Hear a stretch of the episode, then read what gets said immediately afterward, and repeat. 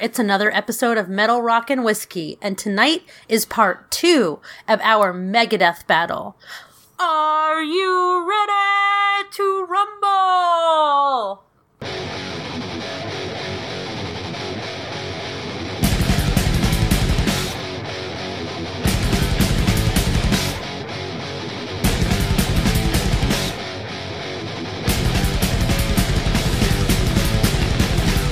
Are you asking me? Yes, I am. And we are back. right. We are back for our weekly menage a trois of metal, rock, and whiskey. So for the listeners, yeah. So for the listeners that might be new to this show, we sometimes compare two albums from one artist against each other. We discuss, usually argue, and very professionally debate the merits, and in the end, only one album or artist will reign supreme. And tonight it will. In the other corner of the ring tonight, we have Megadeth's fourth album, Rust in Peace. And I'm really curious to see how this will turn out. Will we have similar opinions as we did last week? Will Matt and I kind of be on one side and Sailor on the other? Well, I am curious to see how this pans out as well, and I am ready to fight if I have to. Um, I'm actually really excited. Um, so you guys really threw me in the last show, and uh, I've been think I've thought about it a lot since uh, we recorded last, and kind of been going over some additional arguments in my head. So we'll see if I need to do that or not. But before we start down this road, for the love of all things metal, what in the absolute hell is going on with our mother effing bracket challenge? This has got me so stressed Wow. out. I had I even had to release a PSA. Matt, what in the hell? Well, these all these matchups were random, but they all turned out to be matchups that are giving Sailor cardiac arrest. Seriously. because because they are all artists that she loves pits against artists that she's not too fond of. Well, not all of them have been like that. Not all of There's them, a there's a few tough ones so there far, were a few but that were for the most part, yeah. yes. Like Metallica and fucking Red Hot Chili Peppers. what she's talking about in oh particular gosh. on our first day. Who are you and we got the surprise of our lifetime when the Red Hot Chili Peppers not only defeated Metallica, but they demolished Metallica. What in the hell is going on? How? This is what I want to know. How What? the I don't know. fuck It's does like this Bizarro show? World. Metallica is the reason the show exists, and they're already out of the bracket challenge. What the fuck? Well, that's what happens when you put it out there to the public. You know, it could go one way or it could go the I will other. say this to the listeners: when I filled out my personal bracket, I had Metallica winning this whole thing. As I am lucky. I. You guys, the listeners, same. you should be lucky that I do not have any money riding on this. Yeah. Yeah. Yes. Break. for me. I don't care if I have money riding on it. I'm gonna be out there breaking some legs. Well, and then I will go back and say this: in their defense, they made up for it a little bit with the following day's matchup, where they overwhelmingly voted Motorhead over Danzig. As much as I love both of them, but Oh, absolutely, I couldn't lose Lemmy and Metallica within a two-day no. period. That would have been it. I, would would've have literally, I would have just smashed everything. Hulk smashed all of it. That would have been the end of the ba- bracket challenge. I don't care. I don't know. So, if you have not listened to my PSA yet, please listen to it immediately. Pause this show right now. Pause. Pause. Go listen to it. Pause. Okay, you're back. You listen to it. Heed my warning, my friends. Heed my warning and vote thoughtfully. And we have gotten some great feedback on this. We appreciate all of the the turnout uh, that you guys have uh, come to the polls and, and voiced your opinions on this. Uh, some people are a little upset about the quirkiness of the matchups. I would say would be a great point. Uh, but just know, I will say this again: it is completely random. It is Random, bands. it it is bands that we've covered on this show only. Okay, so if someone's missing that you feel like should be in there, it is bands that have been covered on this show only. So do not get too upset. I've had to talk. A, I've had to talk a people, a couple people down off the ledge so far. Oh, same as me. Do you know what it was like the day that Metallica lost to the Chili Peppers? My phone was blowing up with text messages. My Facebook, my Instagram, Twitter, everywhere. I'm like, people, I, why are you asking me? I didn't do it. I'm not. I'm not the listeners voting. You are one of the listeners. Talk to your friends. Go talk to your coworkers. Tell your co- coworkers. Even if you don't listen to the fucking show, go to this place, click this, vote. Do something, And I'll- but uh, I'm not in. Char- I'm not in charge of this. And to people I can't out- do anything about it. If there's a matchup out there where you don't like either band, vote anyway. Just vote. Yes, please vote. Pick the lesser of two evils. because evils. otherwise, Exactly. Yeah. dun dun dun happens. Yes. Ah, I need a drink. All right. Yeah. So, Sailor did her amazing whiskey pairing for part two on Monday, and like Well, her PSA, you. you. better go back and listen to that yes, because she killed it for two weeks in a row. Oh, thank you. Yes. So we know what she's drinking. Ed, what are you drinking on this? He better be drinking the same goddamn thing Tonight, because I know he's got it in his house. I'm not drinking beer again this week, even if it's a bourbon barrel aged beer. I don't. You should be drinking what I paired for our show. Sounds like you're not. I wasn't prepared. Yeah, two But days. anyway, prepared. I am drinking something that was produced by one of Sailor's former employers. As a matter of fact, Who could that? it's oh, a Koval. it's a local favorite here in the Chicago area called Koval, and unlike many small bourbon producers, it is not sourced. It is actually distilled in Chicago. Yes, it is. and it is an is an actual bourbon. It's a younger bourbon.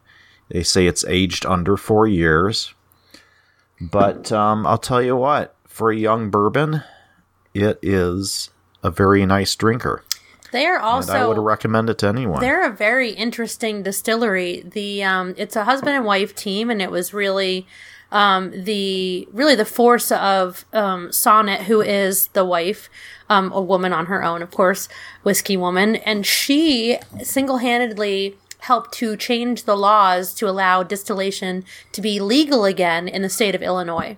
Um, And that is the story of many craft distillers throughout the country. You'll find um, if you if you were like, oh, I didn't know this distillery was in my state. Take a Google's, look up when distilling became legal again in the U.S., and you might just find that one of the p- people that really helped push that through was the owner of that craft distillery. It happens often, or several of them get together and hire a lobbyist and try to change that law. And it's a great law. It creates jobs, it creates tax revenue. It's fantastic. Prohibition doesn't work. Um, so they not only create their own expressions, but um, they have a very large distillery for being a craft distillery. And if you're anywhere in the Chicago area, I highly recommend taking a tour of their distillery. It's very interesting. Um, but they distill for other brands as well. And that's actually how they funded their distillery in the beginning. And uh, one of the juices that they made was for Whistle Pig many years ago. Interesting. I did not know that. And um, Sonat's husband actually goes to other countries and teaches people how to set up a distillery. Sometimes it's the, the, the chemical engineering part of it, sometimes it's the footprint part of it. Um, I know that last year they were going to and I'm sorry that I can't remember which African country it was, but they were going to be going there for a week or two. Um, and they do classes regularly. If you are an aspiring distiller, you can take their classes, um, go to their website, um, Koval, K O V A L, and uh, they're they're just both they're both PhDs. They're both absolutely brilliant, and uh, I, I'm a big fan still, even though I don't work for them anymore. But um, really interesting. Their story is very interesting. It's very different than most whiskey distiller stories. I can tell you, very different. Have you ever tried it, Matt? Uh, I have not tried it. No. Okay. L- listen, I've I've tasted so many whiskeys, and sometimes if you don't go back and revisit them a few times, you can sometimes forget we've tried. Yeah. Yeah. So um, Sure. I'm almost positive I have not tried that yet. Is it single barrel? I don't. I don't think we. Yes, it distri- is. It is. I don't think we distributed in New Jersey yet. I'm not. Sh- No, it's we in New do now, Jersey. it's- Yeah. Is it? Yeah. It must have been brand new. Okay. It must have been brand new. Yeah. Um, haven't seen it in Florida yet. I'll send you some, Matt. I still have a few bottles. I'll send you some. Go beans. What are you drinking, Matt? Well, I've seen this bottle make the rounds quite often on Instagram and the other social medias, but I really have I don't have any experience with ever tasting anything from them. Uh, so this is the first time I'm dabbling in this, and that's Old Bardstown. Uh, This is the Oh. estate Oh, bottle. yeah. This is Yeah, the yeah. estate bottled, uh, and I'm very sick and very congested, and I wish I could pick apart what I need to pick apart when I'm tasting this right now. Uh, but for all intents and purposes, it tastes very delicious to me. But like I said, I'm completely congested. I'm having trouble picking all the things out that I need to pick out. Um, but first impressions are great on this. Uh, I know that it's gotten uh, pretty good reviews going around the social medias. Uh, so as soon as I am not uh, sick as a dog, I will certainly delve into this a little bit deeper. But that is what I am drinking tonight. Old that's the Bardstown one that's Estate been- Yeah. Been on my radar for sure. I've seen a lot of things about, a lot of posts on Instagram about it, and thought that would be a good one to try. Yeah, this one was about thirty bucks. This one, mm-hmm. I assume that they're Yeah, reasonably yeah, priced. Yeah, That's a really great value, budget friendly whiskey. I really yeah. enjoy it. Hundred and one proof. So you mm-hmm. know it's got that little bite, which I like. Yep. Really great for cocktails. Yep. Those are my favorite um, type of whiskeys for cocktails. Anything that's higher proof is fantastic, especially in cocktails with a lot of dilution. I know I've mentioned this before. If you've got a lot of components to it, you know, some people like to do sodas or iced teas or lemonades. Go with a high proof bourbon or whiskey every time, and you'll be really happy because you'll retain the flavor of that whiskey and still get the other flavors around with it, and it'll level out that heat a little bit. I just wish I could fucking taste this, but I can't. I'm kind of in the same Sucks. boat as you right Yeah. now, Matt. I'm so congested as well. It's been such a horrible winter. Yeah. now is this? I'm- anybody know? Is this distilled? Because Old Bardstown's a distilling company, but is this distilled at any major distillery that we know of? Because I really don't know. I didn't have the time to kind of look it I up. thought it was it distilled Willett or in something? Bardstown. Isn't it called Bardstown Distillery? Yeah, it is the name of the distillery. Okay. I, I believe so, and I believe it's. um Hold. Yeah, I'm trying It to just think says if I dis- can it says remember. distilled in Kentucky, and it just says Old Bardstown Distilling Company. Yeah, it I doesn't think say it's- location. I, I don't. You know, I'm wondering now. I and should. We'll, This- we'll have to look this up and get yeah, back. yeah, to the listeners, this is but this is this I'm is poor starting to- preparation on my part. I apologize, but I'm starting to th- I'm starting to like in my head have a recollection of it. It might be an MGP now, but it used to be because Old Bardstown was the original. You know, they used to make all the juice for the I producers. don't know why Willett popped into my head, but I, I could be completely off on that. It's pop. It's possible they Yeah. they bought that absolutely. Um, it is Willett. Willett owns. It is them. Willett. Okay, you're absolutely All right. Good. Oh, okay. Um, but I think that they used to be the original MGP. You know. Well, yeah, yeah. Uh, I believe they per. When did they purchase that? Because they also own Drum, uh, Johnny Drum and uh, Noah's Mill and Rowan's Creek, and I believe they purchased all of those brands. So, um, yeah, there you go. We were both kind of right. Awesome. All right, so I don't look like an idiot. Willett's history is cool as shit, by the way. I mean, I don't feel like they get a lot of. They don't get. I don't know if we have we ever. Oh, I did a Willett once. I think last winter. I did the Talk Willett. about. I did the Willett Willett pot still Yeah, I think a couple did months too. ago, but I had the cork fall in that bottle, which pissed me I off. paired Johnny Drum for our drummers episode. That's right. I remember you did. Yeah. Um, th- it's a their story is very very cool. It's a very cool story. It's not a distillery that gets a ton of no- notoriety. Probably most people that aren't big uh, American whiskey enthusiasts has probably never heard of them. You might Right. recognize their bottle. It's shaped like a pot still with a long neck. It's mo- it's very interesting um, bottle. Um, and then Rowan's Creek is phenomenal. And that Noah's hard. Mill is pretty good too. And Noah's, they're Mill. both so Yeah. hard to find though. They're so hard to find. Noah's Mill, actually, surprisingly enough, I've seen it in many stores in New Jersey, and I've seen it in on the shelf in Florida here as well. Must be an East Coast thing. I can't find it. uh, I think it is an East Coast thing because be. I was I know. I usually Yeah. see it at Mariano's here, in the grocery store. in the grocery store. Interesting. I'm wondering if I'm gonna remember. I told you guys how uh, there's this one grocery store near me that will have like really strange offerings, and the shelves will change, and like you know that's how I got the wild turkey last week. I'm gonna I'm gonna see if I can talk to their person who does all their liquor buying and see if it's a regional thing. I mean, they're a major chain. They're a Fred Meyer's owned by Kroger. So there's, I mean, Kroger owns fucking every grocery Yeah. store right now. Well, yeah, that's this this store that I just mentioned. Mariano's is owned by Kroger. Every, And uh, Kro- they Kroger's has got everything. a really good distribution for. They do, Wow. but it's definitely, I mean, re- regional. The, depending on if your state has allocations or no allocations, there's so much that goes into it. But um, I was thinking because I've been watching how their whiskey shelves go, and I've been like, there was one time when they had Evan Williams green label. I think they were selling it for thirteen ninety nine. I was like, give me a case now. I'll take an entire case.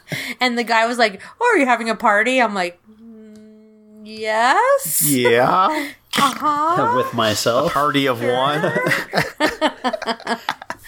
Anyway, um, yeah. So I'm drinking Monkey Shoulder, of course, as you heard on Monday's episode.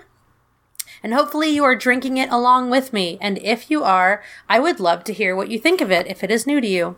Send us a message. Let me know.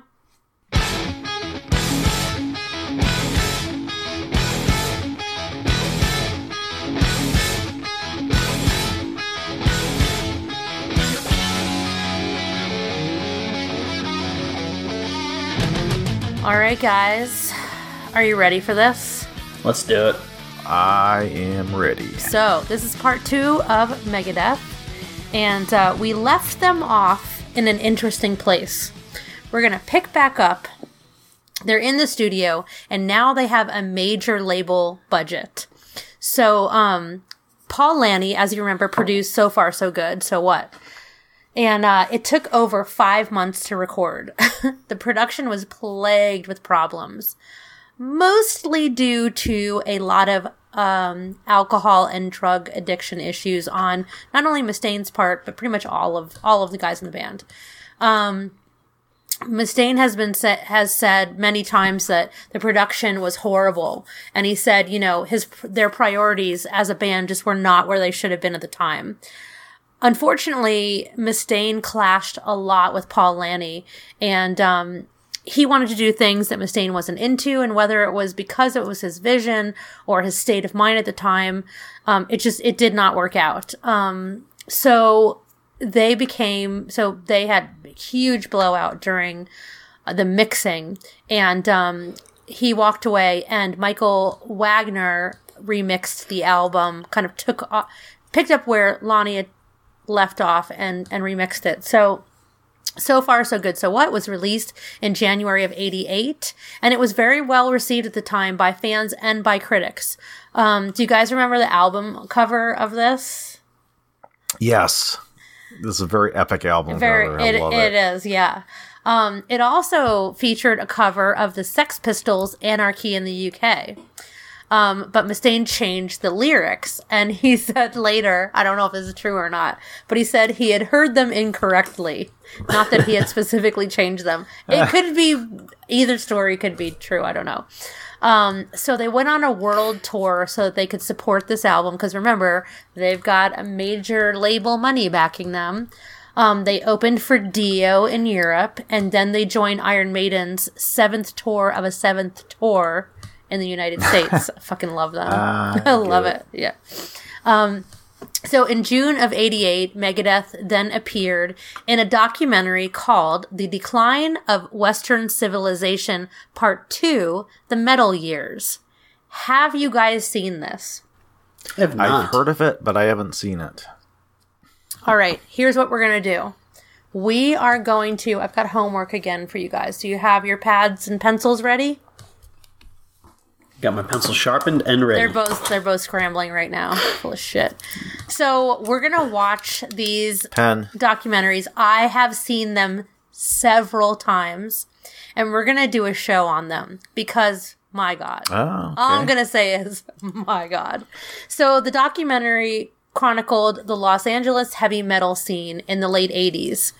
Um, so Penelope Spheeris had directed Megadeth's video for "Wake Up Dead," and um, it's a more it was a more serious uh, video than a lot of the glam metal that was going on at the time. But when Da- when Dave saw the the documentary, this was his comment.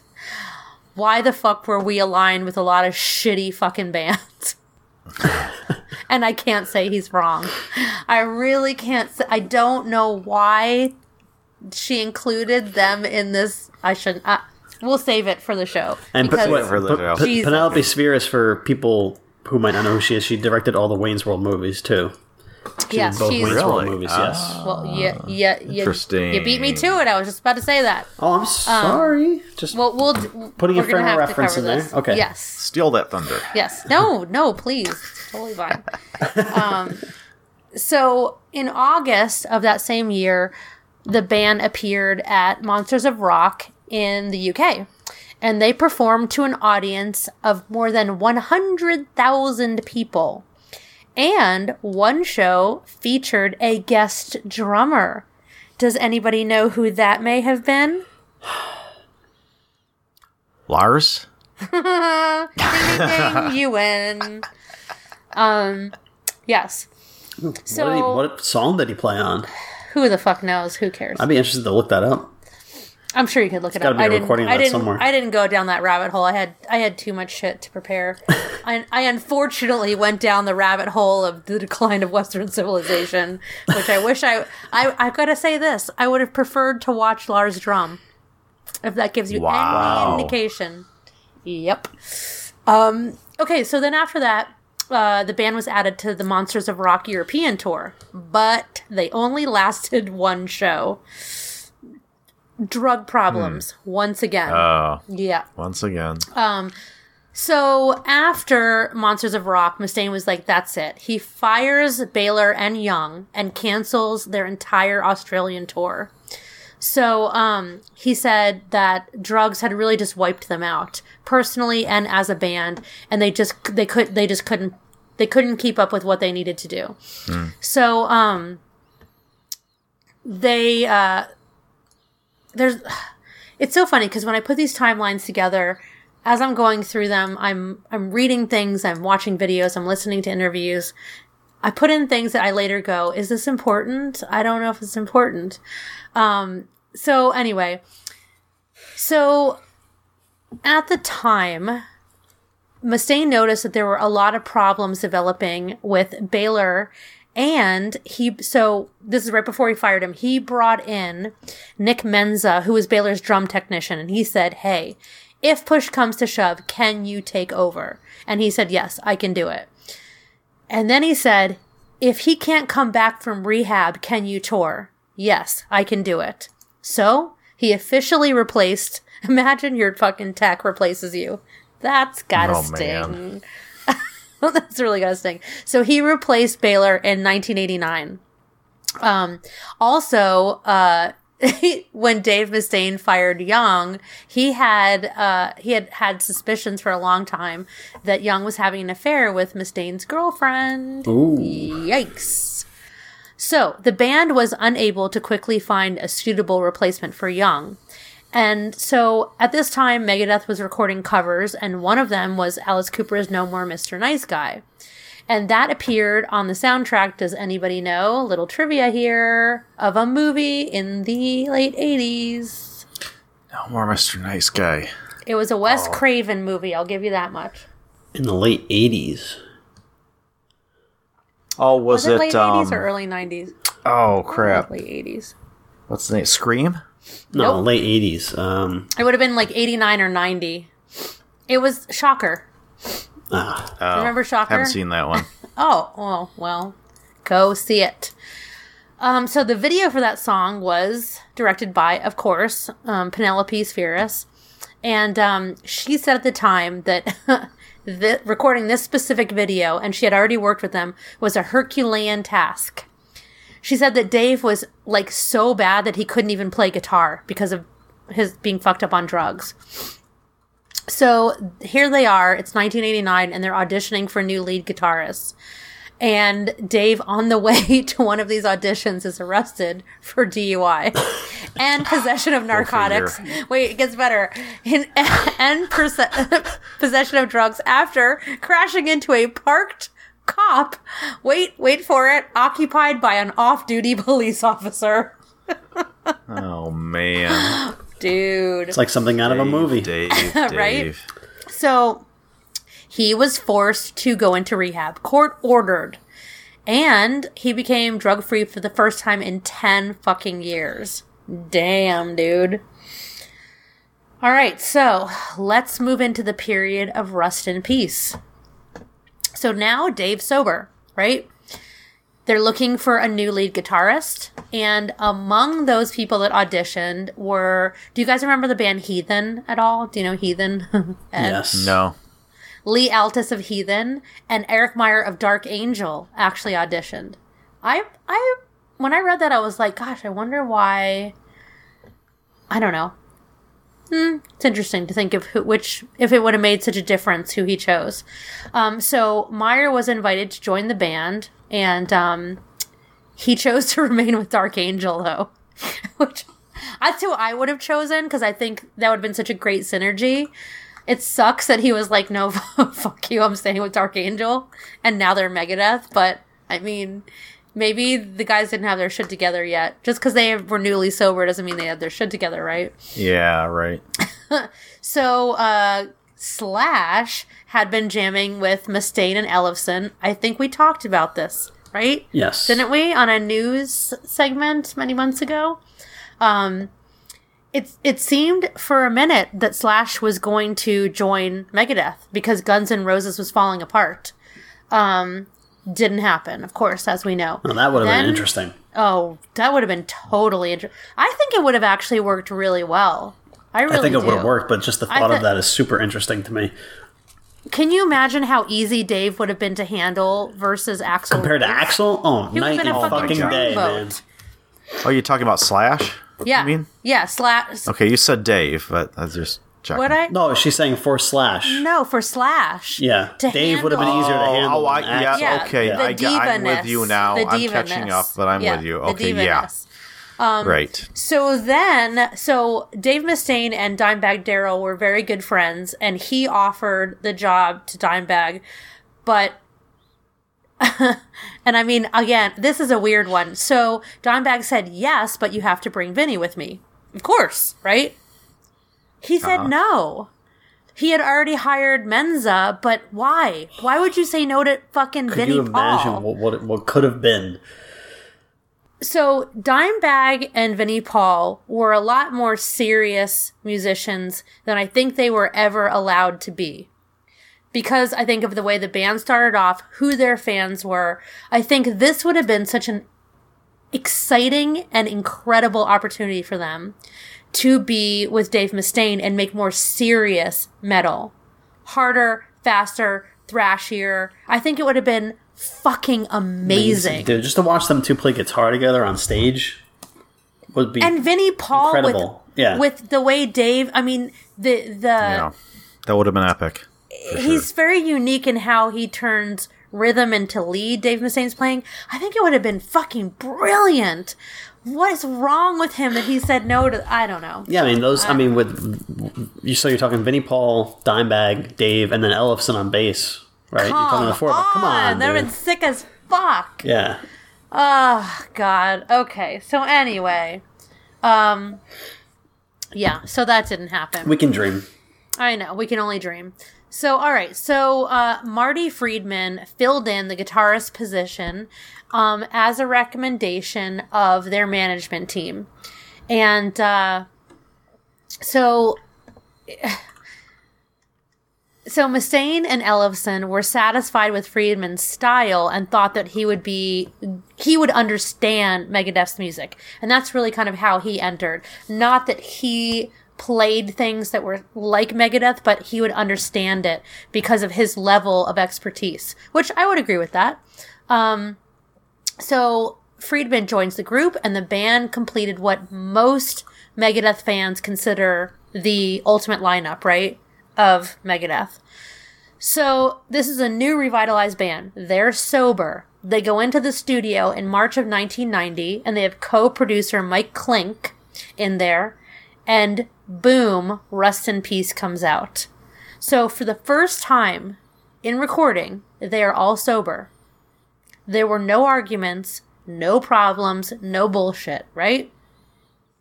Clink was the first producer, by the way, to complete a Megadeth album with be- without being fired. Dave. Oh, I mean, Dave. that's pretty good. I know, right? So, Rust in Peace comes out. It debuts as number 23 in the US and number 8 in the UK. So, at this point, Dave has developed a writing style with a rhythmically complex, progressive edge and songs that feature longer guitar solos and frequent tempo changes. So, that is a very um, basic way to describe his style. Um, so he, they start to get accolades. Finally, finally, they're being recognized. They receive a Grammy nomination for Best Metal Performance in 1991. The, their um, third album gets certified platinum in December of 94. And then, so right after recording this album in early 1990, Megadeth joined Slayer, Testament, and Suicidal Tendencies for the famous European Clash of the Titans tour. Um, and then they did an American version of that. And as you know, that tour has actually continued. So here we are at Rust in Peace. I'm going to leave it right there so that we can take a quick break and come back, discuss the album, and start the battle.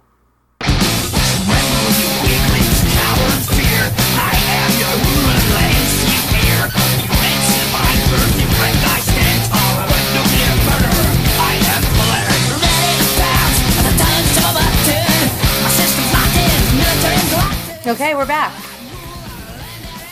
All right, guys, are you ready to talk about Rust in Peace? Oh, yeah. So ready. So, if feelings on uh, Megadeth Part 1, Peace Sells Who's Buying, what your thoughts were, your feelings, and where you landed on that before you get into discussing Rust in Peace.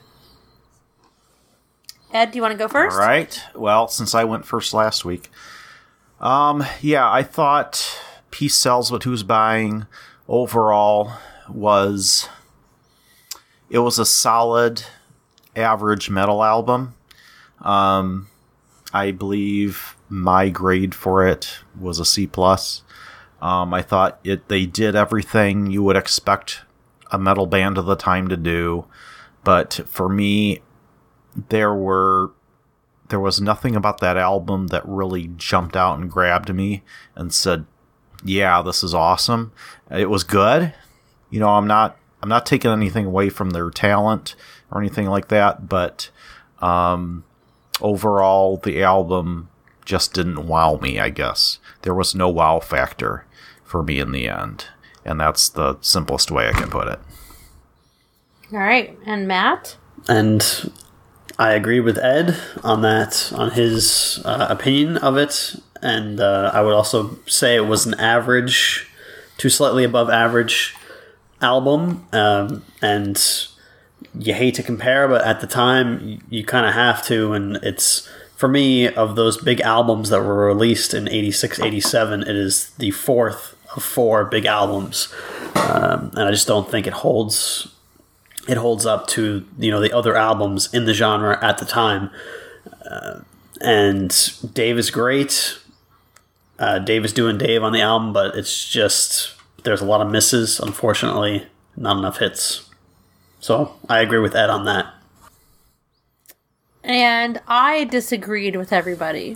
um, I had a different standpoint because at this time, they're at this time we are and you you just said it literally you are comparing them still to metallica which fair enough right Well, f- um, uh, I'm comparing them to their their peers at the time, not just Metallica, but, But everybody in the genre. being Yes, yes, yes. and of course they were heavily compared to metallica because he came from metallica and sometimes So- unfairly, unfairly. right yes. sometimes fairly and sometimes unfairly, Unfairly, yes. i'm totally agreeing with you Yes. So in 86, Master of Puppets comes out. In 86, Peace Salesman Who's Buying comes out. And what I'm saying is, you have a band who has a track record and has money behind them and major label money and production behind them, and they come out with Master of Puppets, and then you have a band that does not have any of that and comes out with Peace Sells But Who's Buying. And I'm sorry, but it fucking holds its own. To and that's why I, I will compare those two albums. And as we know, Master of Puppets is my favorite Metallica album, and I think nothing can rival it on the planet. Um, Peace Sells, but Who's Buying holds its own squarely against that album with none of the support that Metallica got. So I was completely in opposition to the guys on this one. Um, so now let's discuss Rust in Peace. And I would love to hear your thoughts, guys. All right. Well, I'll go first this week. Now, being what you just said about that, and being what I just said about Peace Sells, if we're all in agreement that Dave maybe didn't have the right tools to work with, maybe he was given the shortest short straw, if you will, in this whole thing. Um, if this album comes out in 1986, it is as good and up there with all those other albums. Because this album, if you are a metal fan with blood running through your veins, and you don't think this is one of the greatest metal albums of all time, you need to get your head checked. Because this album is fucking amazing. it is one of my favorite metal albums. And it's interesting because it's released at a time where the, the scene is changing. It's 1990, the decade has ended. We're starting a new decade. Grunge is on the rise. Thrash is kind of in a flux, I guess would be the right word for it. Um, you have Metallica releasing what many think, I would say the mainstream thinks, is the greatest metal album of all time the year after this album. Many of us would say it's the biggest pile of shit ever released. um, and then you have this album released the year before that, and th- this makes them. You, you don't want to use the word mainstream, but I mean it puts them on the map at least. Um, and going back to what you said, Sailor, about they were given kind of the short straw here, and Peace Sells You as mean near- the shortest straw? the shortest straw. the P, uh, there- where you say Peace Sells holds up, considering what he had to work with. So if you can, if you take what you're saying as truth, and you agree with that opinion, s- pretty much all the other bands that are peers of him had a four year head start on him. So this is they are in their groove here, um, and you know some people I, I've read uh, some reviews on this album that say it's progressive. Um, I would agree to that 100%. They, again, they cannot, and I, I'm guilty of it, as you just heard not five minutes ago, guilty of comparing, doing the Metallica Megadeth comparison. They compared it to And Justice for All as being progressive. Many of us hardcore Metallica fans, there are two of them. Well, there's three of them here, but there are two of them who feel this way. Would say that Justice might have been the start of a regression as opposed Yep. to a progression. Yep. This is a true progression. Progression. Yes. Fuck yeah. Bring it, Matt.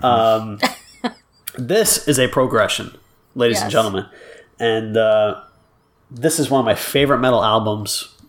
It is wildly fun to listen to. Dave is on another level with his guitar playing here. People ask me, people have always asked me when I state a strong opinion about why I consider Dave Mustaine to be a superior guitar player to one Mr. Kirk Hammett. Listen to this album. listen Ah, to this perfect. album and you Yes. will be answered. You Yes. will uh, hopefully have your opinion changed if you haven't heard this Yes. album. But this is what I'm talking about when I'm talking about the aggression, when I'm talking about the ferocity that you get when he plays. And you well, the watch technicality play, and the, the technicality yeah, yeah, as well. Of course, I mean, it's all we, there. We're not. Oh, we have never sure. doubted that Metallica write amazing songs. What we have said often is that their technicality doesn't meet their vision sometimes. Lars and Hetfield as composers and, produ- and producers are fucking phenomenal. Fucking phenomenal. All of them technically as musicians not the best of the best, even though their music is, right? I think we've all kind of always agreed on that. And Dave has both, in my opinion, because he can back it up technically, right? Yes, he can. Mm-hmm. But you need that level of ferocity when you're playing in this genre to stand Ah, Yes. apart and above a lot of your competition, if you if you want to call it that. But um, I think it's just it's one, like I said, it's one of those albums that you have to, if you're a metal fan, has to be in your top ten, if not top five. And for me, it is. And if you're a thrash metal fan, it better be number two or three. Um, I would agree with you. Absolutely, yes. Two or three, definitely. When you're breaking it down to just thrash, yes. Yeah. Yep. At that time period. Yes. Eduardo. Ed? Matt, I couldn't agree with you more. this album is everything I love about Megadeth. Um, sopri- sobriety obviously did wonders for this band. Yes. Yeah. Gosh, what else can I say that you didn't already say? This album is phenomenal from beginning to end. Um, I mean, Tornado of Souls, I can take or leave, but the rest of the album, oh my gosh.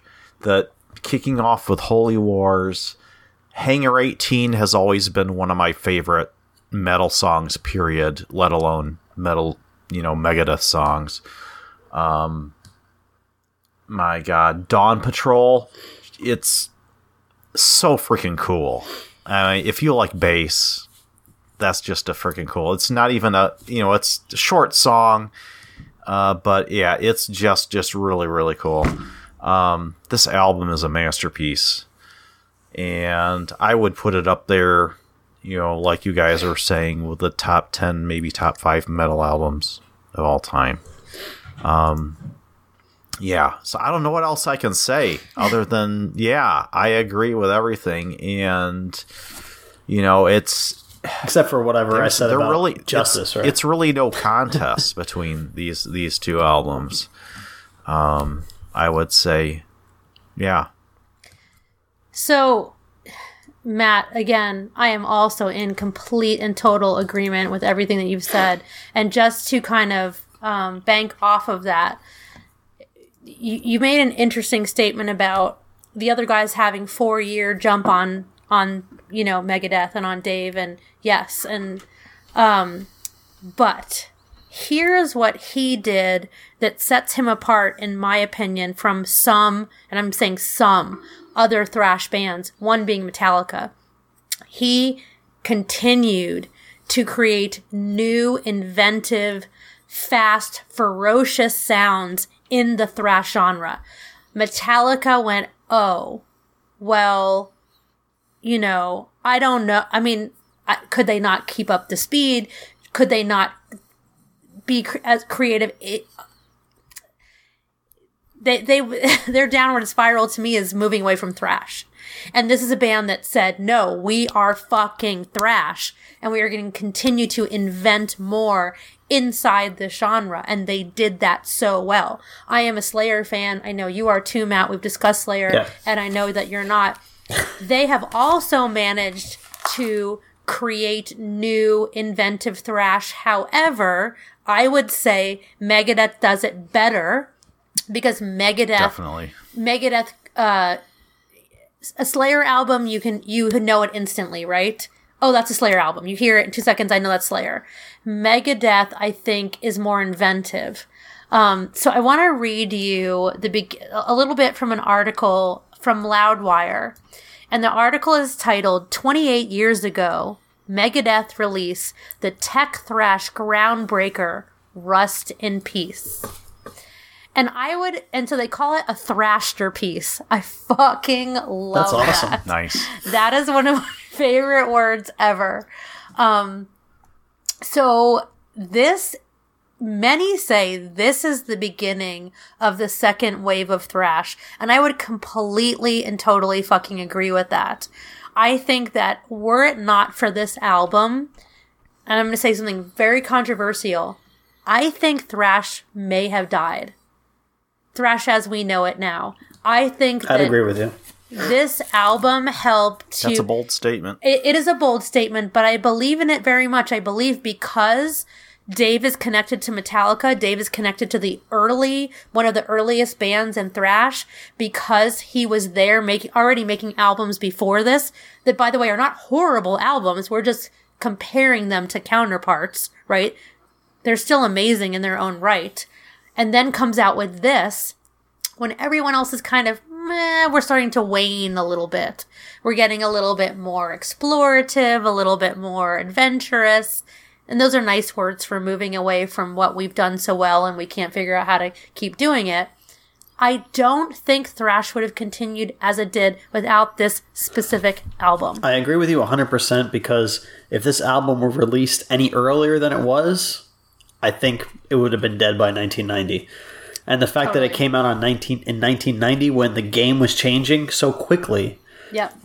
uh, was was huge because I think it- yeah Yeah, absolutely. So September 24th, 1990 is when this album was released.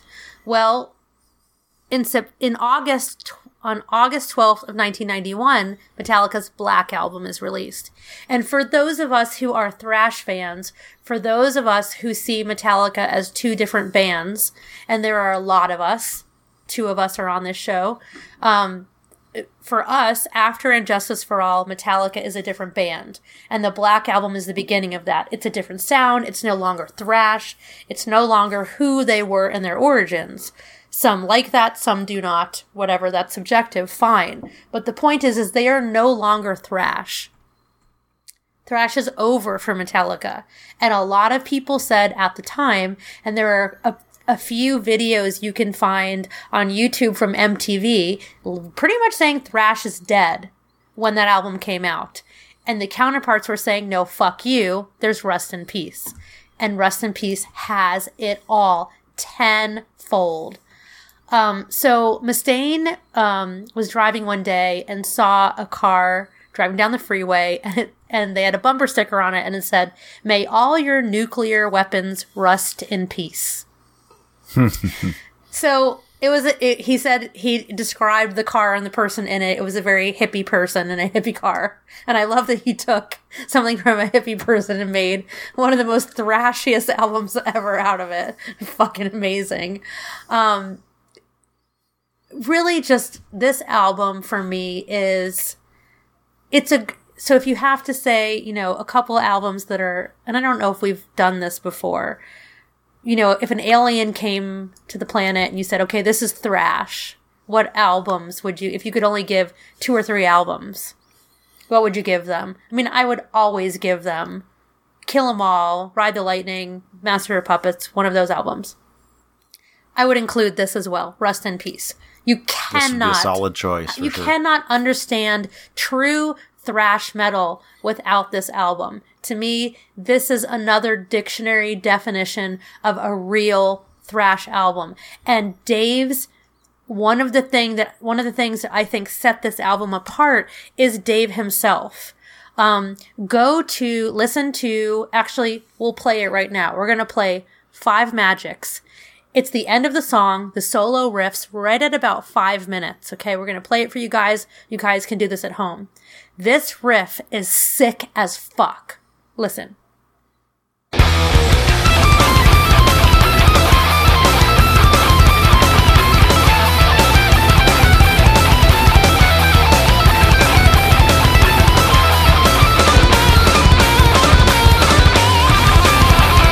Now, I just watched this.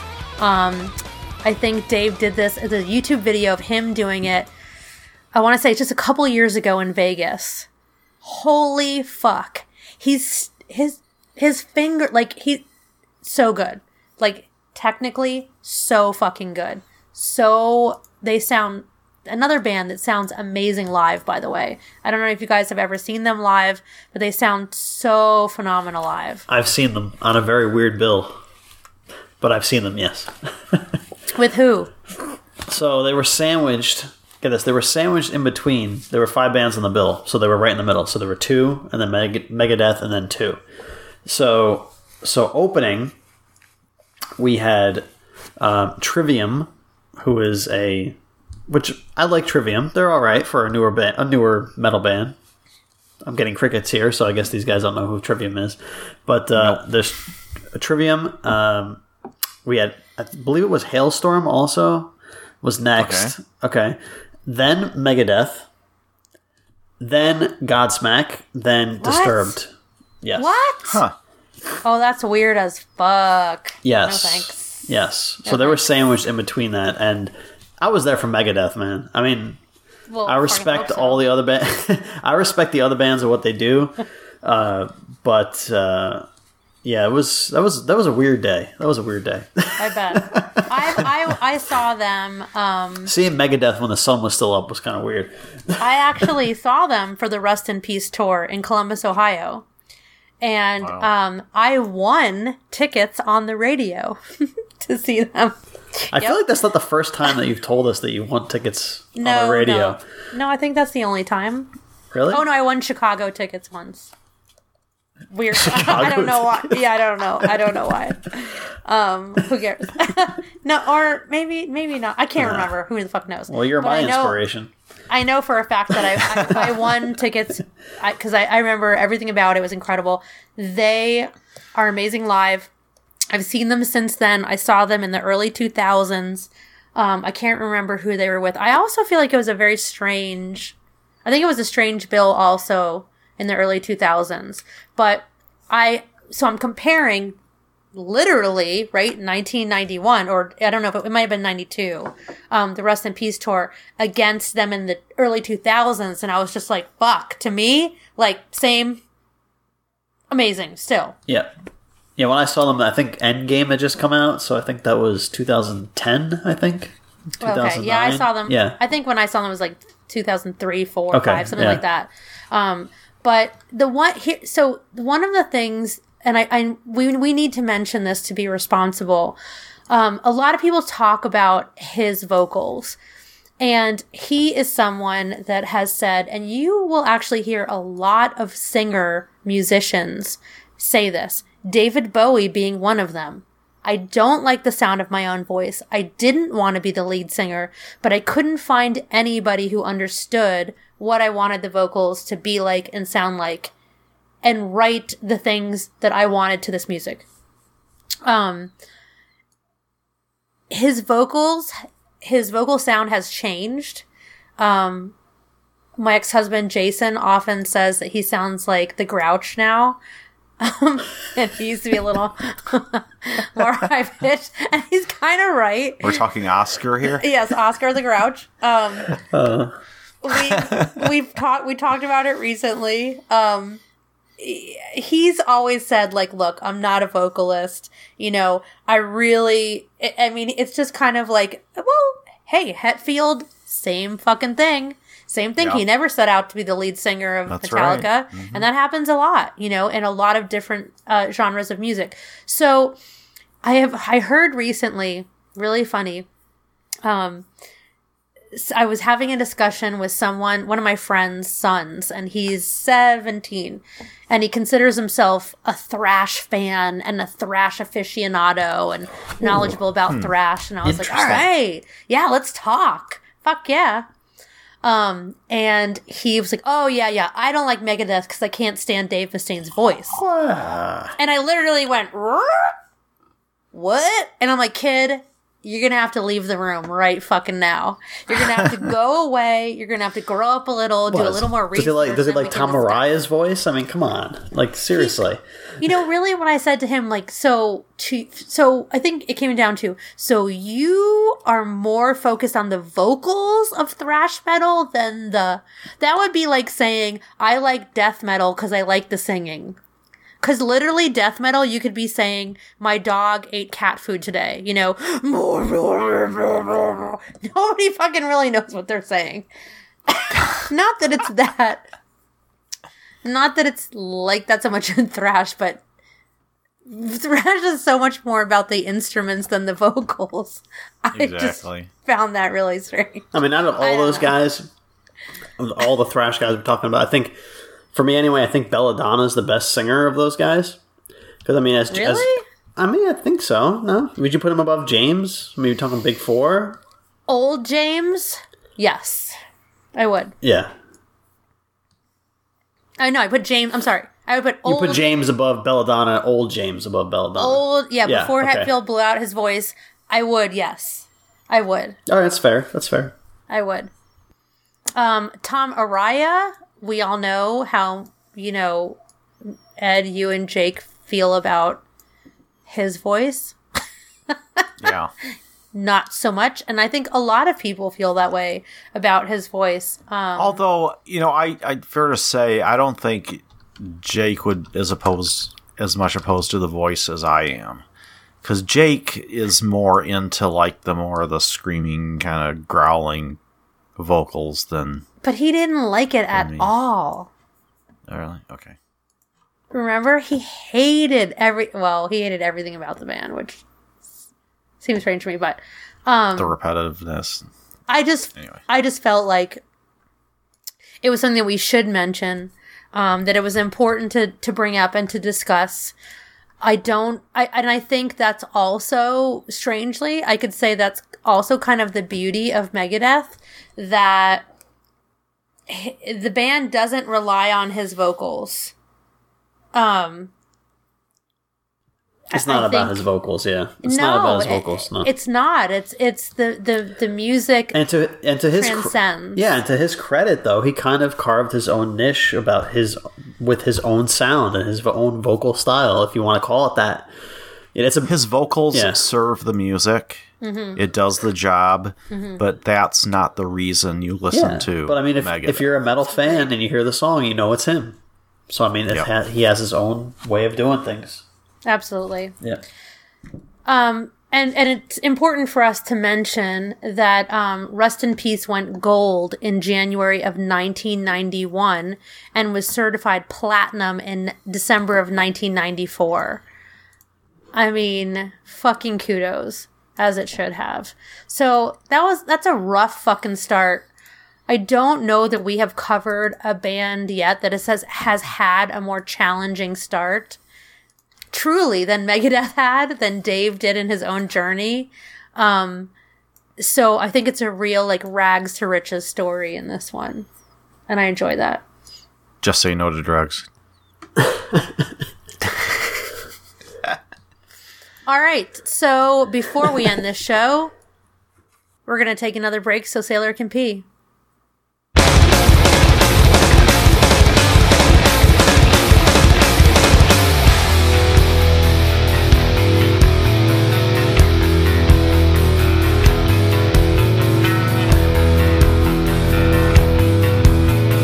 And we're back. Whew. I really needed that break, guys. Thank you. so, now it's time to decide on the results of the battle. I mean, I think it's gonna be. Hmm, I gotta I don't say- know. Well, I How's thought going? so. From last week's show, I thought, oh shit, they might outvote me. And now I'm like, oh shit, I think it's going to be unanimous. Well, really, I'm really, super the decision surprised. is sailors here because our opinions are obvious here. If you Oh. yeah, it's true. I mean, Oh, true. it's really the only one that has a decision to make is Sailor because I think it's kind of cut and dry with me and Ed. Yeah, Matt, Matt, and I kind of gushed over Rust in Peace. Uh-huh. So obviously that's our choice. too. But what about uh, yourself. All right, so I love Peace Sells, but who's buying? I will fucking bang my head to that album. It's in my regular rotation. I talked about this last week. I have so much respect for this album, for the time and the place, for all of it. I think it's phenomenal. I think it is, though I will say that I recognize it as a vision of things to come. So perhaps if the band had disappeared after that album, maybe I wouldn't think of it so fondly, to be fair. But Rust in Peace, my God. I- It is like I like I I mean we've already said how we feel about it. I mean it is one of the ultimate thrash albums. So I have to go with Rust in Peace. I think you guys agree. So it's unanimous. Yep. All right. Yep. Rust, in, peace. In Peace wins. is- The album that Reigns saved supreme. a genre.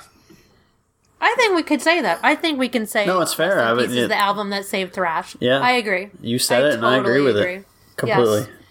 Absolutely. Well, that was awesome, you guys, and surprising. I I really came into this. Did you really think we were thinking- not going to like it? Yes. Yes, I did. I thought you guys were Okay. not going to be into it. I thought, especially because Ed, you and I don't agree on Metallica at all. We uh-huh. don't agree on Slayer. And then, Matt, you were not into Peace Sells, but who's buying? So I thought, well, fuck. I'm going to be screwed here. Maybe they just hate Megadeth. Um, and also, like, one of the things that we didn't mention probably is we give Dave Mustaine a lot of shit on this show. This is just true. as we give Lars. And for Dave, it's really just, you know, we kind of poke fun at the rivalry. He's always made out to be an asshole. I will say for myself that, um, there was a period where he found God and got very preachy and very right wing and non inclusive. And that is a major fucking problem for me. So, personally, the man I had a problem with for a while, but he's since chilled out quite a bit and recanted some of the bullshit that he spewed. So I feel a little bit better about him. I will second what Sailor said. As much shit as we give Dave on this show, and we do, we do, We do. because you know this show's based on Metallica, so he's in a Metallica outcast, so it's almost automatic that we have to give him shit. Uh, Yep.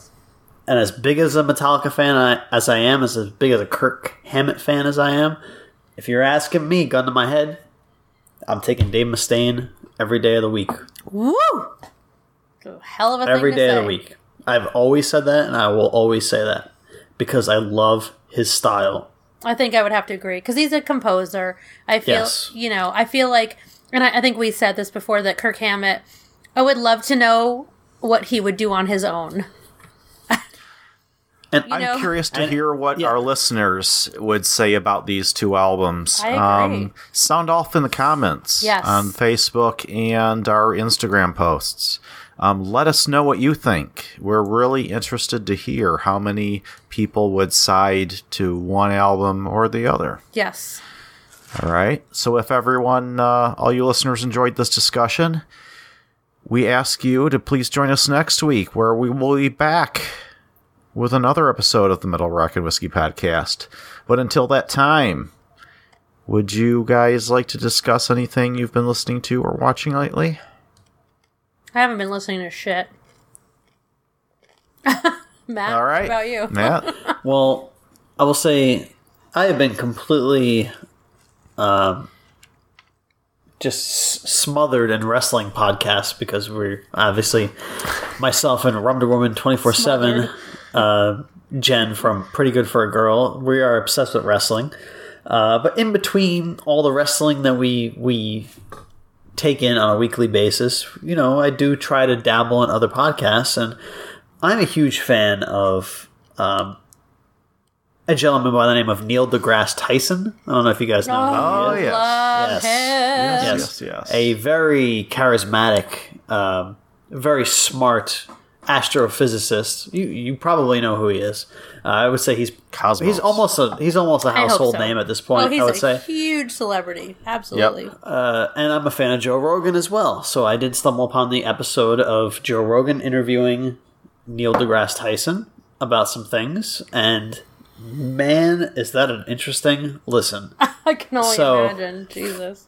Uh, you have someone like Joe Rogan who is very real world and down to earth, uh, and then you have someone like Neil deGrasse Tyson who is. If you know who he is, you know who he is. So it's it's a very interesting interview. It's about three and a half hours. So hopefully you take you can listen to it in chunks. But I'm sure that when you start listening to it, you're going to want to finish it from the first start. Um, so I would definitely recommend that episode of Joe Rogan with Neil deGrasse Tyson. I will have to listen to that because Yes. I am a huge fan of Neil deGrasse Tyson. I've been following him on Twitter for many years. Um, it's really the only reason I have a Twitter account is for certain people that don't, and I don't, I, I have a feeling that there's a lot of other people, um, that I know that do the same thing. I could give a shit. I don't even look at my Twitter feed. I literally have it set up so the people I follow, I get, I can see what they're tweeting. It's the only reason I joined that stupid thing because they're not on anything else or they don't use it as much. Um, Patton Oswalt is another one of my absolute favorites. Um, there's so there's another um, there's another account called Forest and Friends. It's British, and they take these amazing like I'm assuming they're not making them themselves that they're screenshotting them or something of these like cartoon bunnies, but they're not cartoon. They're like what's it called? Stop motion. You know what I'm talking about when it's like Yeah, like like stop motion. they kind of look real, but they're yeah, like they're real, but they're not. Um, so they, it's super fucking inappropriate, like super inappropriate. They talk about like blowjobs and shit like that, and put these these like cute bunnies. It's fucking hysterical. I live for that shit. Um, but Neil deGrasse Tyson is great. He's a great, great tweeter. So, um, he sometimes saves my life when I'm having a bad day he can put things into perspective like nobody else can. Literally. you know, honestly, like in, in this day and age of social media and, and scandals, if something comes out about somebody that happened in the past, it's like it's, it's, it's, we're almost desensitized to it. Like we're not surprised that something happens. Honestly, if anything ever came out about him, I would be genuinely upset because that guy is fucking amazing.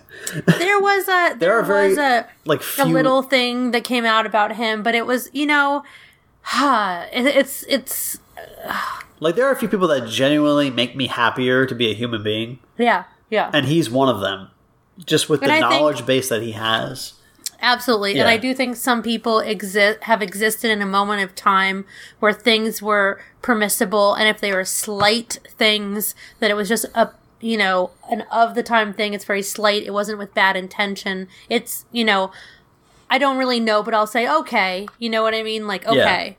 Um, but he is just oh my god. I, I so okay, we've talked about the film Bohemian Rhapsody several times on this show. And now we've all seen it, right? Yeah, oh, that's right. Okay. Yeah. Yep. Okay. Um, so he tweeted in the film Bohemian Rhapsody, the word astrophysics is spoken twice Yeah, that's amazing. That's about amazing. the movie. I fucking love it. Then he says another tweet: "Supermoons, an insult to Superman, supernova, super colliders, the Super Bowl, superconductors, supersonic, and of course, Super Mario." He's, Oh man. he's just he's the fucking shit. And you know what's great about that is that you know it's him tweeting that, and it's not some Oh, yeah. publicist or somebody else. Yeah. No, it's absolutely him, and he has been Yeah. asked that several times, and has and, and his pictures, like he tweets some of the photos of himself that he tweets is fucking hysterical because you know he got how he first got famous was from his ties, right? You guys know that. Can you see that? I'm I'm trying to show them a picture. Yes. Ties. Yes. Yes. So he would always wear these quirky ties with like moons and stars and something spacey on them. And then he started having vests. And so women started making him all kinds of stuff handkerchiefs and sweaters and vests and sending them to him with like spacey themes on them. And so that's kind of his shtick. So some of the photos that he does, like the, and he just makes fun of himself all the time. And I love that about him. It's so funny. But I've learned a lot from him as well. I've Oh, yeah. learned a whole lot from him. But please listen to that episode because I think you'll find it I'm, fascinating. I can't Yeah. wait. I can't wait. I'm so excited. All right. Ed. Well, as for myself, um, I've still been listening along with uh, Dee Snider's podcast. Um, I want to talk. And this latest episode, episode 17, called Sometimes You Get It Wrong, is a very interesting episode. I can't wait to listen. He gets into a little bit of Twisted Sisters history and a little bit of Metallica's history hmm. and his interactions with Metallica way back in the day. Whoa. And Oh, given what we've covered on our episodes of Twisted Sister and Metallica, it was extremely interesting to hear from the point of view from someone who was there Oh, at the time back in the day. And I'm not going to say any more than that because I don't want to spoil it. Okay. But uh, yeah, if if you're a fan of these guys, this is definitely. I'm just a- trying to think of when they would have ever to. crossed paths, but I'm, Oh. I'm probably They've- probably oh, early, they've early been, on. They've been times they were billed together multiple times. Yes. Oh, really? Do you Okay. remember, All right. Matt, on the Def Leppard show when you were flipping out that we kept say- calling Def Leppard heavy metal or they were metal or whatever? Again, you've got to try and fathom how small the universe was back then. I don't want to go back to that time. Sorry. No, we don't have to. But Twisted Sister and Metallica would have absolutely been billed together. I would have, you know, worn a Twisted Sister button and a Metallica t-shirt at the same time and thought nothing of it back then. It was they were one and the same, so they would have absolutely had. But I can imagine a think lot about how weird that is for you to say now. I don't though. I Come on. I don't know. I I don't. I don't. Really? Uh, No, I think it's the same as now. I can literally, you know, before the podcast, I'm probably listening to what we're going to cover that night. After the podcast, I'm probably going to turn on Miles Davis or, uh, you know, I don't know, salsa music, Beethoven, um, I don't know, Willie Nelson. Like, it, it's, I, I feel like it's kind of the same thing. I know that you're stuck that we all called it metal, but now we have so many derivatives. We just didn't have derivatives then. You don't get upset with the derivatives, right? No. Like glam metal. no, I prefer the metal. derivatives. Yeah. Okay, but they you have to think there was a time when they didn't exist because Right. it was just happening. So it was all just called metal because it was just happening. And and that's how history goes. So you're saying I didn't always have my personal phone like this? Correct. There was a You time when the phone was just a thing in a room in a house. not only You that actually had to put your finger in a round circle and it was move corded and it had a fucking Oh. cord. so you were tied to a wall with the cord, Matt.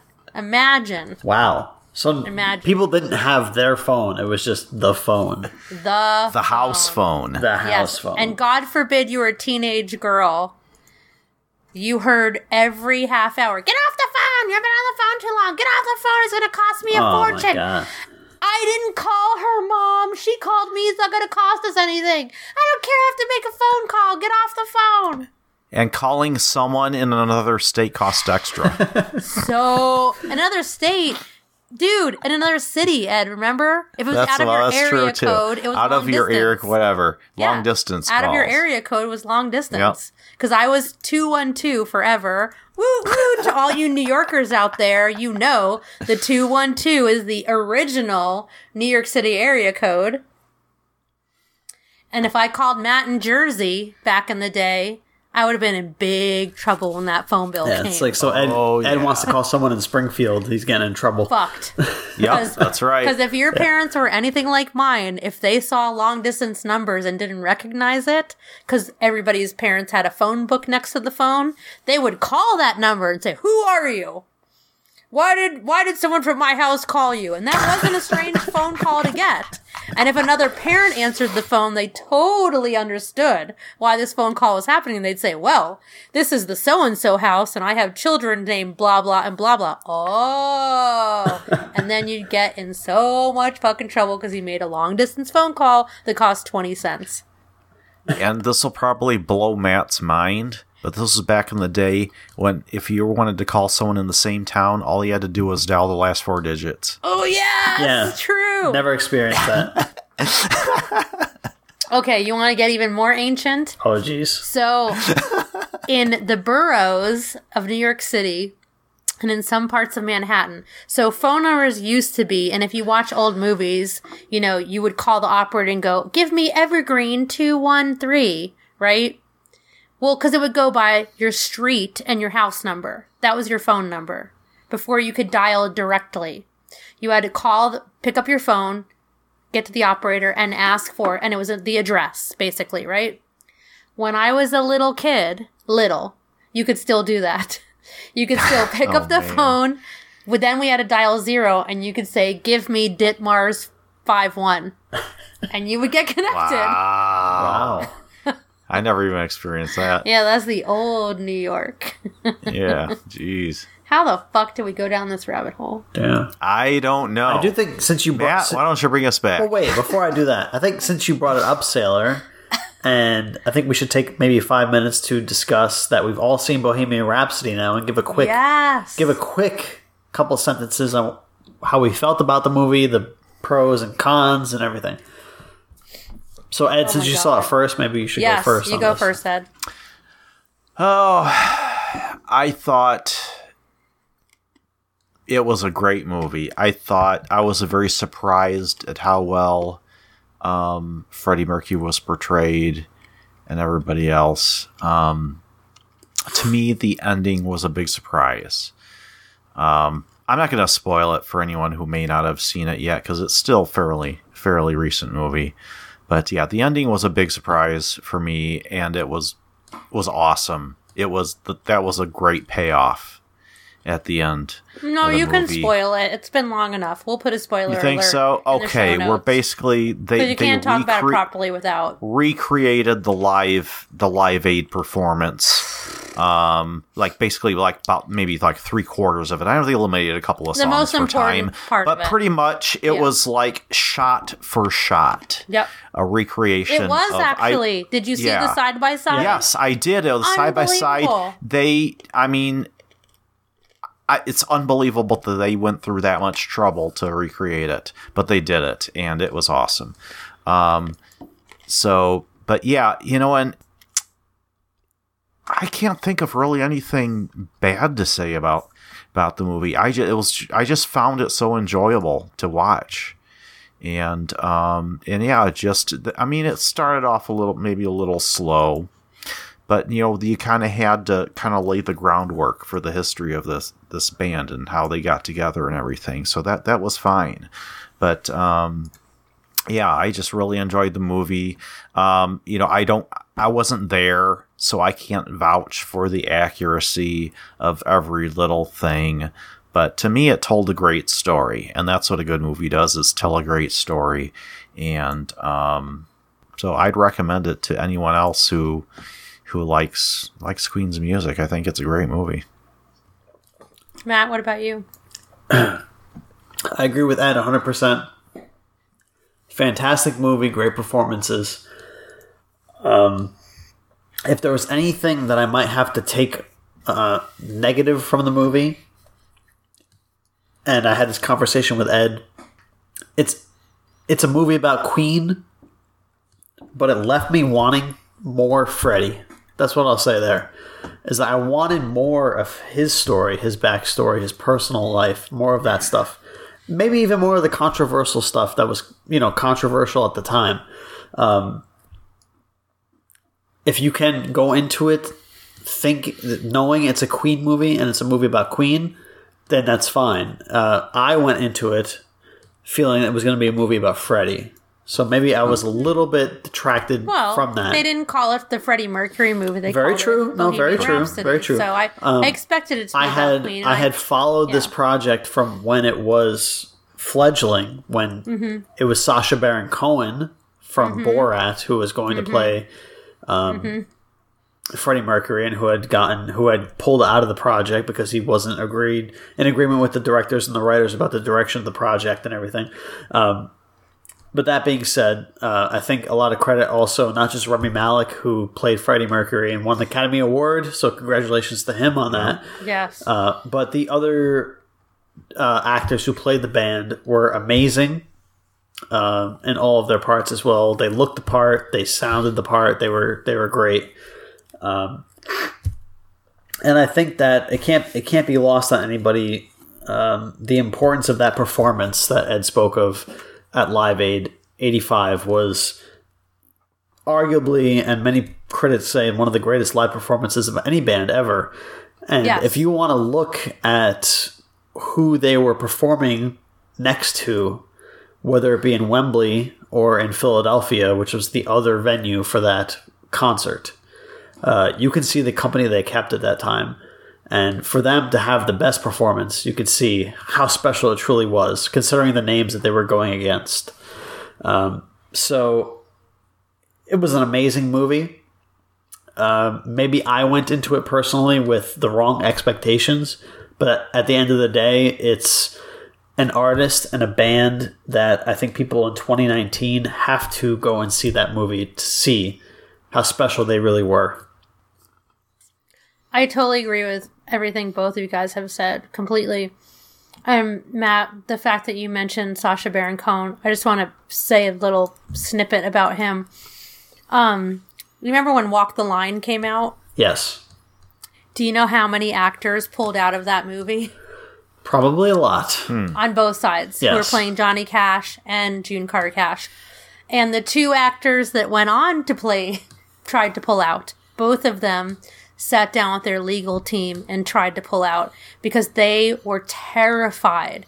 When you are t- portraying entities like Johnny Cash or, um, I mean, I, I can't imagine who's going to play Prince, and you know, because you know that's going to happen You know it's coming, yeah. I, I- it's got to be terrifying. Um, especially when you get into things like, well, you're going to have to learn to play guitar if you don't play guitar, because when you're strumming on stage, it can't be bullshit. Because these days, that's just not acceptable. Um, Sacha Baron Cohen was a fantastic choice early on. Um, not only does he also kind of look like him and could pass for him, You can But- man. he has a super similar upbringing, being born in London, um, which uh, uh, Freddie Mercury was raised in London, being from um, a family uh, from the Middle East or near the African Middle East, um, and then rising to fame. I, I would have thought that was a no brainer for sure at the time. Um, I don't really know why he pulled out, but whatever. But I just wanted to give him his due credit. Most Americans only know him as Borat. I lived in the UK for a while, and I lived in Europe, and he is a very talented man. He has, Ali G. he, I mean, beyond even beyond, he's he's been in Fiddler on the Roof. He's a he's a great Well, theatrical Les Miserables, actor. man. The guy can mean, yeah. sing, man. Oh, I mean, he God, Can, he's got he great can- pipes. And Yeah. that's one of the reasons they Really? approached Wow. him because he's a hell of a singer. What we get over here in the US, and you have to understand that Borat was actually making fun of Americans, and that was the whole purpose of it. Um, he's incredibly talented, so he would have been a great choice, but thank God they went in the direction that they did. Thank God. I love that um, Brian May and Freddie Mercury's sister spent so much time with Rami. I thought that was when I read about that, it was amazing. Like months, months and months. Um and that the band was so supportive of this movie, I felt was very important. and good. and That's Freddie's sister um to be so supportive that they so um you know that I mean Malek did a kind of uh, guitar clinic with Brian May. Can you imagine? um, okay, I'll I'll take that. Um, Yeah, okay. and just spent so much time with his sister wanting to hear like you know these ticks and quirks and this cadence of how he spoke was that really how he spoke in person too you know to get that i think is really amazing so when i heard that they were not only like yes sanctioning the movie but that involved in the movie i was like okay Because you know right. you knew it wouldn't be like 100% Hollywood. You knew there was some realism in there that could lend to the character. Exactly. Yeah.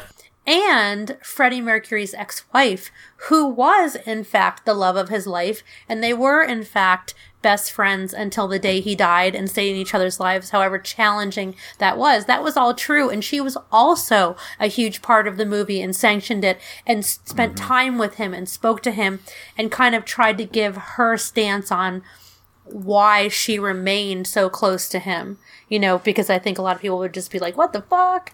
You know, um, so I loved all of that before I even saw the movie, but I was expecting it to be a Hollywood movie about the band, or they were going to kind of shaft the band and it was just going to be about Freddie Mercury. I think they did a good job of being inclusive, in my opinion. So I did not have high expectations of it. Um, and I will tell you, I am not a crier. I am definitely one of those people that will pretend I'm not crying and be like, you know, like, oh, my allergies. I'm fine. I'll choke it down. I legit cried twice in this movie. Like, and I was like, oh, fuck. And one time I got up to go to the bathroom and Robin was like, do you want me to pause it? I'm like, yeah, I'll be right back. and then he was crying once and I'm like, okay, it's oh. not just me. Like, I felt stupid for crying, but it was so emotional and I was very, very happy that they focused.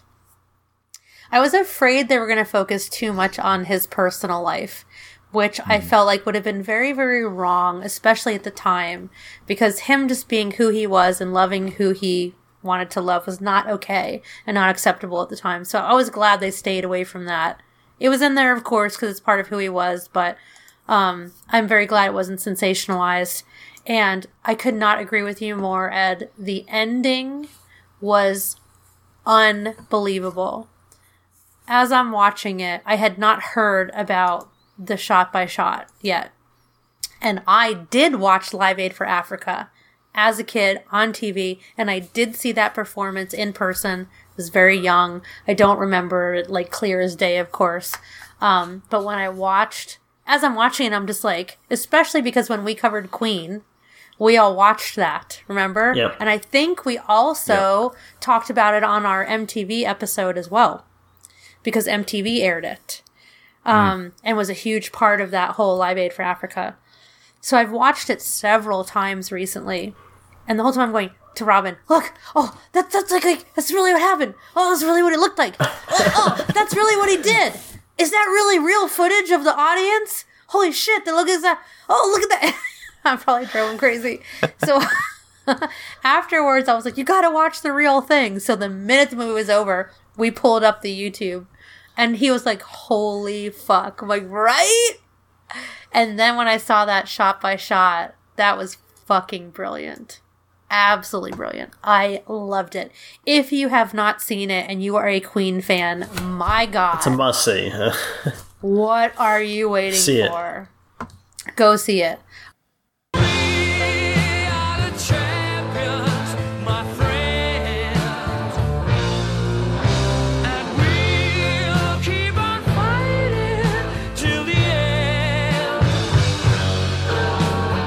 So, to all of our listeners, our fellow metal rock and whiskey obsessors, we value your opinions and your feedback. Find us on Instagram at Metal Rock Whiskey. Send us your love, your likes. Please share your thoughts, reviews, questions, suggestions, concerns, and comments about the show. You can also follow us individually on Instagram. Yours truly at the Whiskey Obsessor. That is whiskey. Save the e.